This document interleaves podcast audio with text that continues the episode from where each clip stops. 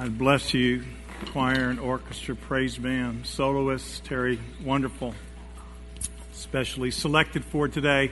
Good to have you with us once again. If you're watching on our simulcast, welcome. We love when people are at home or on the beach or in the mountains, wherever you are, uh, to join us today. We're, we celebrated believers' baptism earlier, going to celebrate the Lord's Supper in a little bit. Let me just say to you, parents, your child may not have come to a place yet where they have trusted Jesus Christ as their personal Lord and Savior. So we'd ask you at this very start of the service that um, you help them just to refrain from taking that during this time, but use it as a teaching tool. You may be one of our guests today, and we invite you, if you're a believer in the Lord Jesus, even if you're not a member of our church, to participate in the Lord's Supper. You're welcome to do that. We'd love for you to do that. We'll have that in just a little bit. As we do, we're going to be in the book of Matthew this time going this, over this particular ordinance. Last time we we're in 1 Corinthians 11 we celebrated the Lord's Supper. Listen carefully. This may be the last time some may hear it. Life is like a vapor, the Word of God says. Probably not a person in this room thinks, well, you know, I'll, I'll be here. I know I'll be here tomorrow. We all think we will, but some of us may not be. I don't say that to be more, but I say that to get your attention. This may be the last time you hear this message. It includes the message of salvation. And I pray that you take it to heart. Listen to the words of Jesus found in the book of Matthew, chapter 26, starting in verse 26. Thank you if you'll bring that up. While they were eating, Jesus took bread, gave thanks, and broke it, and gave it to his disciples, saying, Take and eat, this is my body. The bottom line is Jesus Christ is taking a symbol that was for the Passover. It was the meal they would have. They would have unleavened bread. Leaven was a, which is yeast, was a typology used in this case for sin. And by having unleavened bread, they were to leave the land and leave the sin, leave the pagan practices of the old world behind. And so they were not to put any yeast in the bread. That's why we serve the dry, flat cracker that we have. It's not focaccia bread or some other kind of bread. It's just a dry, and that's what that's about. Everything in the Passover supper symbolized something, and they were to remember when they did those different things, took the different symbols, even the bitter herbs, the, the bitterness of being in bondage and slavery, all of it was to symbolize something and really help them to connect to it, like Jesus is doing with this Lord's Supper. So, we find there's this bread which you will have today. As a reminder to me and you to leave leave the things of the old world behind. Jesus you've been faithful to me is the song we just heard and I'm glad that He forgives, aren't you? We have failed, but He is able. And so He took it and it says He broke it. Some, uh, as you look at the context of that, there's significance to it. Jesus' body did not have a broken bone in it when he was crucified. The Word of God tells about the Passover lamb in Exodus 12 46. It must be eaten inside one house Take none of the meat outside the house. Do not break any of the bones. Jesus had no control, by the way, in this prophecy to decide that, that he would die and tell the soldiers, Don't break my legs, I'm going to die. He had no control over that. It was a practice in biblical times that when being, you were being crucified, if you were not dead by a certain time, they would take this big, large mallet and this is brutal. The executioners would literally come so that you could no longer keep pushing yourself up. You see, on the cross, when you're hanging there, you're gasping for air. There's a little plate that they would nail beneath the feet. They could kind of push up and grasp air, and they would cause the people to suffer even longer. But after a while, they would come and break your legs so you couldn't push up anymore, and you would literally suffocate. When they came to Jesus, there was no need to break his legs. He would not have any broken bones, just like the Passover lamb, by the way. just like that. Bring up the next passage if you would. In John 19, 33 and 34, it says, But when they came to Jesus and found that he was already dead, they did not break his legs. Instead, one of the soldiers pierced Jesus' side with a spear, bringing a sudden flow of blood and water, symbolizing with the blood and water that he had died. He was gone. His body had died. His spirit had gone forward from that point. When we look at this passage, we find out that God, even in the minutest detail of the true Passover lamb, Jesus. See, the Passover represented the death angel passing over the house of those who had put the blood of the lamb on their doorposts. Israel had been captive in, in Egypt for hundreds of years. God was getting ready to set them free. Pharaoh kept saying, No, no, no. Finally, there's going to be this time of a Passover when the death angel would come.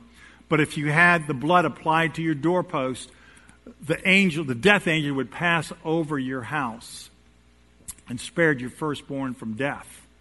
Bring up the next passage, if you would, in Matthew 26, verses 27 and 28. After Jesus celebrated with the bread, then he took, it says, he took the cup, gave thanks, and offered it to them, saying, Drink from it, all of it, all of you. This is my blood of the covenant, which is poured out for many for the forgiveness of sins. Why? For the forgiveness of sins. The cup represented that blood. It's the third cup of the Passover meal the cup of blessing or thanksgiving. It's found in uh, 1 Corinthians 10:16. He takes the cup. The cup has red wine in it. The, the cup does represent the blood of Christ. Now, let me say this for everyone here and those listening.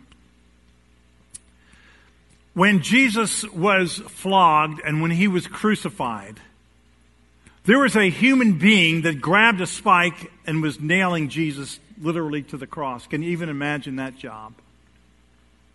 But I would say to you that the physical blood of Jesus in that act no doubt would get on someone, don't you think?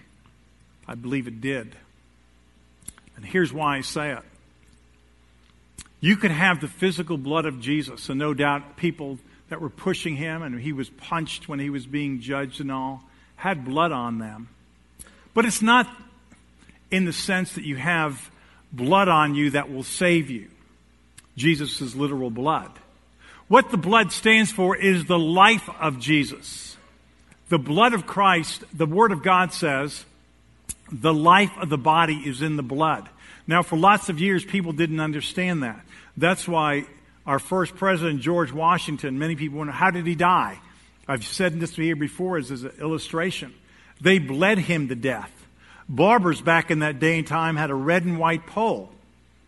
And if you were sick, they had these little cups. They're quite costly in an antique shop.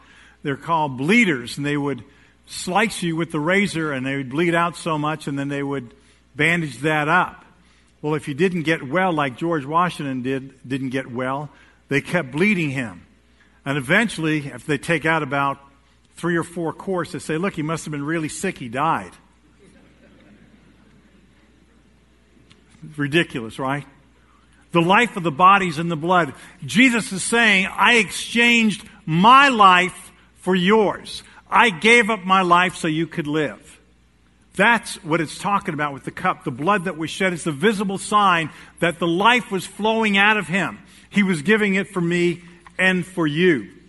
He gave thanks, and it was a new covenant. The old covenant was the Passover. The Passover fulfilled its old, uh, its old covenant purpose. It was to remind the Jews that God saved them out of bondage. It was to remind them of where they were. So many times we can forget where we were, can't we? Can't we forget? We can forget where we were in life. The fact is, before Jesus saved us, I didn't know it. I was running towards hell at a million miles an hour, didn't know it. Risking my life doing stupid things, hanging over eternity like some of you are right now, hanging over eternity, not having my sins forgiven, thinking my own way was the best way, the smartest way, and God would get it because I'm me, I'm an exception. But, dear friend, The one who is an exception is God Himself. He's the one that bled and died for our sins. The old covenant fulfilled its purposes. They remembered. People still celebrate today. Some have been to Seders. Some have been with their Jewish friends at Passover meals. They celebrate the same thing, and it is there to literally connect and remember. It celebrated deliverance from Egypt. The new covenant transformed the symbols. Jesus said, I'm going to transform these symbols into something different. The bread's no longer going to represent leaving Egypt, leaving the sin behind. It's going to represent my body, which is broken for you. It also represents leaving the sin of your old life behind and getting into the new life. Sweep that out of your life. Get that out of your life. The new covenant was temporary. I mean, the old covenant was temporary. The new covenant is eternal. The new covenant transforms these into a celebration of remembrance because we were delivered from sin. When people are asked, what's mankind's greatest enemy? There's people saying certain things about climate or about crime or whatever. Bottom line is, two most important days perhaps in your life. The day you were born, which you don't remember. Although some people that say they channel, they say, I remember the day I was born. They were smoking too much stuff someplace. I don't know what they were doing. The day you're born and the day you meet God. There will be a day. With all due respect to people say, no, I won't. I'll just close my eyes and just not wake up. Not according to the Word of God. You will wake up either with your sins forgiven, standing before God spotless because of what He's done for you, or you'll wake up having claimed some other system, your own subjective system to get to heaven, or claiming a religion to help you get to heaven, or claiming Jesus plus this gets you to heaven. And dear friend, you will die in your sins and be separated from God forever. He's provided a gift. And the gift is what He has done for us, and the gift must either be received or rejected. And what He did is deliver us from sin. So we'll stand before Him spotless. Because if Jesus Christ died and paid for all of our sins, how many sins does that leave for you and I to pay for? None. Good, we have uh, math students out here. Not common core math, but good math. If He paid for all of them, then we're down to zero. So we'll stand before him spotless, not by what we have done, but because of how good and how loving and how graceful God is. That's the good news. See, as Christians, we're not a Christian because we're meeting in this room. We have lots of different people through our committee, uh, through our church and our city that use our room for different things. This room doesn't make you a Christian. I don't make you a Christian. A religion doesn't make you a Christian, but Jesus Christ, believing in what he has done, makes you a Christian. It's a relationship where you go to Him for forgiveness of sins because what He's done for you. And when you receive that, then you begin to live the Christian life, not in order so you can work your way to heaven, but because He's already paid your way there. You serve Him out of gratitude and obedience and blessing because of what He's already done. He sends the Holy Spirit to live inside of you, and therefore you begin to have the power to live the Christian life. We are transformed, just as Jesus transformed the symbols into something else. People are transformed when they come to Christ. Bring up the next slide. Thank you. So, the lamb slain in Egypt was no longer the ultimate symbol of redemption. It used to be the ultimate system of redemption. God saved us out of slavery. Now, John 129. This is John the Baptist. The next day John saw Jesus coming toward him and said, "Look, the Lamb of God who takes away the sin of the world." That's why Jesus came. It's the most misunderstood, misrepresented passage perhaps and dynamic about Jesus that there possibly is. People have all kinds of reasons not to believe, but friend, today may be your day. There's two important things that are coming to every person's life. If you're here, you've already been born. The next one is meeting God. That'll be the next biggest one. Before that, and between that time, you have an opportunity to receive forgiveness of sins and become a true Christian through belief, not through a physical building or not through a religion, but through what God has done for you already, period. As we look at that, we understand something. We take the Lord's Supper very seriously is to be taken thoughtfully, worthily, carefully, and respectfully. When the Word of God says, do this in remembrance of me, that's what Jesus said. It doesn't mean we are just to recall, oh yeah, we're doing this, this represents Jesus' body, this represents his blood. No. Just as they took each element of the Passover and they had to think it and go back and relive it. That's what today is about. That's why the Lord's Supper is special. That's why years ago when I would partake of the Lord's Supper when it was added on to the end of a service, it seemed kind of shallow to me. I don't mean any disrespect to anybody else. I'm just telling my story. I said, God gave us something. He says to remember it. God wouldn't ask us to do something unless it was possible to do. He wants us to recapture the essence of that event. And because our minds are so clogged with cell phones and business and every other thing that can happen in life, this is the time to let the Holy Spirit of God sweep those things out of our minds so we can focus on what did Jesus do? And we're going to have that opportunity in just a few minutes. What exactly did he do for us? We're going to focus on that. It says, Therefore, in 1 Corinthians 11, 27, 20, therefore, anyone who eats the bread or drinks the cup of the Lord in an unworthy manner will be guilty of sinning against the body and blood of the Lord. A man ought to examine himself before he eats of the bread and drinks of the cup. Examination is important. Is there things in your heart that you have that you need to let go of? Unforgiveness. Some of you out there, I, some of you out there right now, you've had a, an atrocious thing happen in your life. It may have been when you were a child. It was atrocious. It's taken so much power in your life that you can't even get by it. This is one of those times you can just give it to God and get released from it. Don't give it any more power. Some of you want to hold on to that. God's saying, release it today. Whatever's going on, release it today. It may have been words, release it today. Examine yourself, let it go. Why? Because Christ has forgiven us all of our sins. God doesn't mean respect the person that did something to you or hurt you. Doesn't mean you have to agree with that person. Of course not. But it means it's not getting power in your life anymore. God says, vengeance is mine, I'll repay. We release it to God and we live as we need to live. That's how we live a Christian life. But it also says something else on there. That if you eat the bread and drink the cup in an unworthy manner, you're guilty of sinning against the body and blood of Christ. Now, you're not going to be sinning, sinning against this cracker, the dried cracker, and some grape juice. I want to show you just a depiction. Many homes in the 20s, 30s, 40s have this depiction of Jesus hanging in their homes. Right? Some of you said, My grandmother had one like this. Well, my grandparents did, right? That old picture of Jesus like that. You know, and as a kid, you can think, wow, that's a cool photograph of Jesus. But it's just a depiction. But if someone came in to your grandparents' house and saw that and spit on it and put it on the ground and stepped on it, it would be more than just doing something to the physical paper and the glass. They would be they would be disregarding the person for whom it stands, what it represents. It represents, even though we don't know exactly what Jesus looked like, it represents him they would be desecrating that, the person behind the image.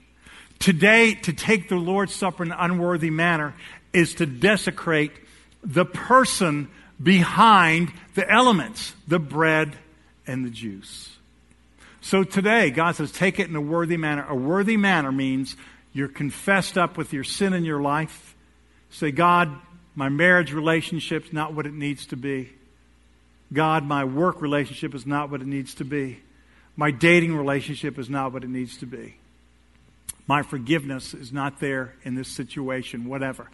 I don't know where you are. It's a time to examine. As pastors and deacons come forward, this is a time you can come forward. You can pray alone or pray with someone. This is a serious time. Remember, to take it in an unworthy manner is to take it knowing you're harboring sin in your heart. You're saying, Jesus, my standard's higher than yours. You forgave me all of my sins, but I can't let this one go. And friend, I understand what it's like to be hurt. I'm a citizen of the world. We've all been hurt. But what happens is when you release it to Jesus, you really become free. You see, we think by holding on to it, I'm free because I live in that and I even like holding on to it. But God says, let it go because then you'll really be free because when the Son sets you free, you'll be free indeed. Get freed from it today. God can give you that power. So today, if you need to release something with someone, you'd like to pray with them, you can do that. You can pray alone up here somewhere. You can pray where you are. You can pray at home just to release it. If you haven't received Jesus Christ yet as your personal Lord and Savior, whether you're sitting in here or sitting at home, today, dear friend, God loves you. The bad news is, for all of sin and fall short of the glory of God. The good news is, God paid for all of our sin on the cross, but you've got to receive it. It's a gift. No one can do it for you. Not your mom and dad, your grandparents, not a pastor. You must come to the place where you recognize that Jesus loved you. He died in your place because you couldn't do it yourself, friend. He loved you enough to take your sin to the cross. He bled and died. They put him in a tomb three days later. He came out of the tomb to prove he was God. And he offers eternal life today as a gift. You can't say, I haven't heard that. I was unaware of that. You'll not be able to stand before God on that most important day of your life when you meet God and tell him, God, I didn't hear. You've heard today. It's a gift. It's up to you to receive it. Please do that today. Please do. God loves you. He wants you to come to Him, and He will bless your life after that. Today, if you don't have a church home, we'd love for you to come as a candidate for membership. We're looking for people who want to be on the journey with us to tell other people the great news in so many different ways. So we're blessed if you would come forward to do that. Whatever your decision, I'm going to ask you to stand now. Terry's here to lead us. We'll not wait long.